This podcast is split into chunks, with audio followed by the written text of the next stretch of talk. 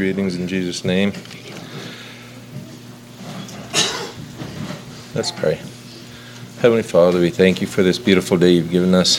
Thank you for your love no matter what situation we find ourselves in, whether it's sickness or or the loss of a loved one. You are there for us, and we thank you for that. And we just pray that you would just continue to draw each heart closer to you. Help us to seek first the kingdom of God and allow you to receive the glory, and not to try to bring it to ourselves or anything like that, but to be humble and pure before you. Thank you for loving us even though we didn't deserve it. In Jesus' name, amen. Well, I want to look a little bit at Ephesians chapter five today. I don't have a very long opening, but I feel that uh, it's something that I've been thinking about for a while, um, and it has to do with, uh, well, let me read read this first. Ephesians five, verse one through eleven. It says, "Be ye therefore followers of God as dear children, and walk in love as Christ also hath loved us, and hath given himself for us an offering and a sacrifice to God for a sweet-smelling Savior. But fornication and all uncleanness or covetousness, let it not once be named among you as becometh saints, neither filthiness, nor foolish talking, nor jesting, which are not convenient, but rather giving of thanks. For this ye this ye know that no whoremonger, nor unclean person, nor covetous man, who is an idolater, hath any inheritance in the kingdom of Christ and of God. Let no man deceive you with vain words, for because of these things cometh the wrath of God upon the children of disobedience. Be not ye therefore partakers with them. For ye were sometimes called sometimes darkness, but now are ye light in the Lord. Walk as children of light." "For the fruit of the Spirit is in all goodness and righteousness and truth, proving what is acceptable unto the Lord. And have no fellowship with the unfruitful works of darkness, but rather reprove them." The uh, first two verses, um, I believe they point us to God, that we are supposed to follow God as children and be humble and uh, just in simplicity, trusting God and following him and doing what he says. Like a little child, when you ask them to do something, at least if they've been trained, uh, generally they will obey it readily, and it seems like they're very willing to help and to just um, yeah just to, to help out if, if they can. They're kind of excited about being able to help. But then in verse uh, three to five, it says, uh, "But fornication and all uncleanness and covetousness, let it not once be named among you, as becometh saints. And then neither filthiness, nor foolish talking, nor jesting." And that's kind of what I want to focus on there a little bit, is foolish talking and uh, joking or jesting. Um, when I was a youth, we did a lot of that. Uh, there was a lot of foolish talk, a lot of very ungodly talk, um, and that creates habits that many times uh, take a long time to break. And so it's very important that we do not form those habits when we're younger, and that's why it's uh, why I guess I often speak on things like that, because I, f- I know how hard it is. Um, the uh, definition for uh, foolish talking is actually lacking good sense or judgment, unwise. And that's that's all it is, just not not using good judgment when we speak. Um, a couple of other synonyms of uh, of that word is silly, idiotic, half-witted, or stupid. That's uh, that's what I found in the dictionary, and uh, so much of the foolish or silly talk that we hear, it is very. Uh, it kind of. Uh,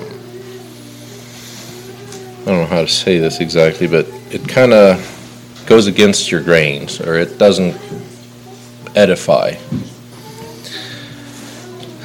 And then jesting, uh, what I found there is that it the act action of saying or doing something for amusement. So uh, I don't know.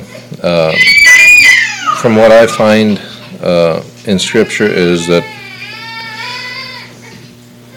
we're it's it's better to muse than to be amused, and one causes you to think, and the other is just you're you're allowing influences from other um, sources. And I think uh, when we uh, are being amused, then the inputs, we're not as uh, vigilant to see what's actually coming in. But if if we're amusing, we're thinking soberly about things, then we uh, are more apt to uh, look at what's what we're experiencing in things from the standpoint of what's right and wrong.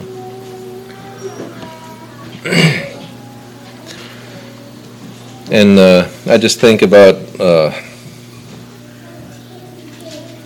a lot of the things that are done. Uh, I know uh, silliness and things like that are more apt or more uh, temptations for younger people, but uh, sometimes us older ones can get involved in that, especially when uh, we feel a little uh, out of place or something. It's, it's just something that kind of we can tend to drift into to kind of everybody wants to be liked and everybody wants to be accepted. So are we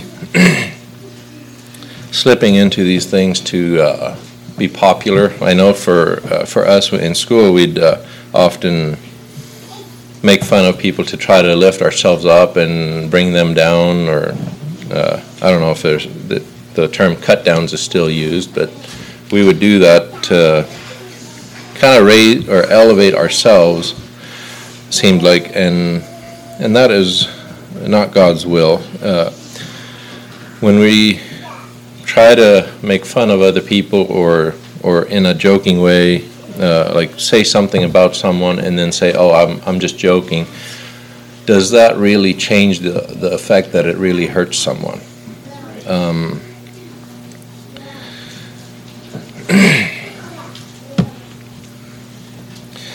I remember a message Brother Mose uh, shared a number of years ago, or I, I heard from Brother Mose a number of years ago, and he said, he was talking on this subject, and he said that uh, humor is not wrong, but when it's at the expense of another person, it is wrong. And I would have to agree with that. When it when when our our uh, humor or whatever is hurting others, or even if they Uh, put on a, a pretense of that it doesn't hurt, but really deep down sometimes it does hurt. So it, I think it's better that if we can stay away from uh, putting down others or cutting them down, and because they are God's creation, and uh, I don't believe that we should be making fun of God's creation. And also, uh, Brother John shared last weekend on uh, God wants us to be happy. So we know that He wants us to be uh, happy, but so much of what's called happiness these days isn't happiness. It's just silliness and just uh, I think of it as kind of as right, righteous living, but not not quite to that extent. But but life is really serious. I I cannot remember a single instance of where uh, in the Scripture where you find either the, the apostles or or Jesus or any of the prophets uh, where they were just being silly and foolish. And I just, I don't know. I there might be one, but I I don't think so, because I don't believe that's the heart of God. And for me, sometimes it seems like I do get caught up in the moments and and do that. And if I do that, please forgive me. And uh, I had some questions that I thought we could think about, kind of a challenge for us. First one is, uh, what do we do when there is foolish talking or joking? Do we join in, or do we laugh, or do we um, reprove it? Because in the in uh, here in the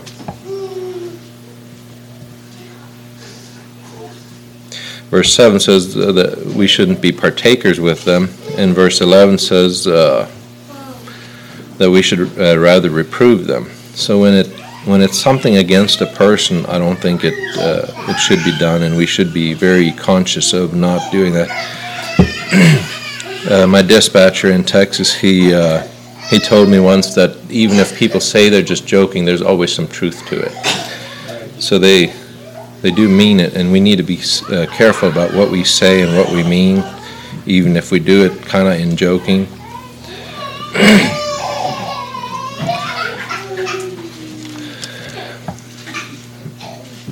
And then the second thing I want to challenge us is to uh, uphold a standard of godliness in our speech and in our uh, um, actions, even when we're playing playing games and stuff. I think it's it's very damaging to say to somebody, "Oh, good try," uh, like to kind of in uh, oh, how would you say it? Um, To say good try, but do it sarcastically or um, not really meaning it in that sense, kind of uh, in a sense of making fun of them. When I when I was in school, uh, our principal, he was very adamant that if we said anything like that to where we were teasing somebody because they messed up or something, that he would force us to give them a compliment on it. And I, I think we should... Uh, rather compliment people or say good try or something and actually mean it than to make fun of someone when they uh, mess up and don't do something quite right.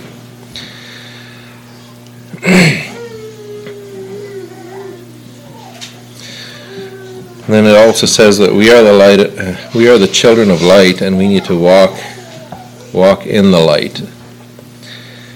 And I think that I was thinking yesterday about this, that uh, Jesus is our perfect example, and we need to follow him in everything as best we can. I know we fail sometimes, but that's why the grace of God is there, so that we can move on from that.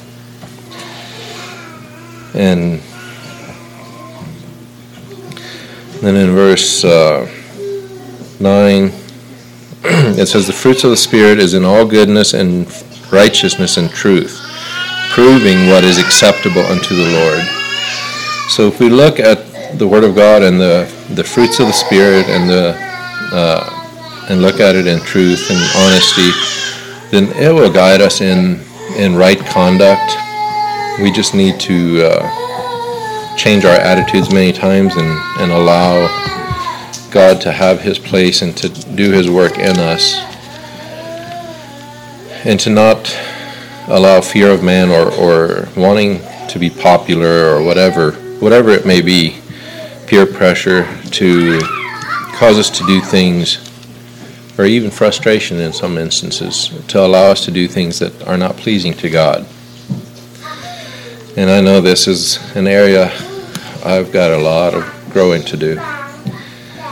But thank you for listening. God bless.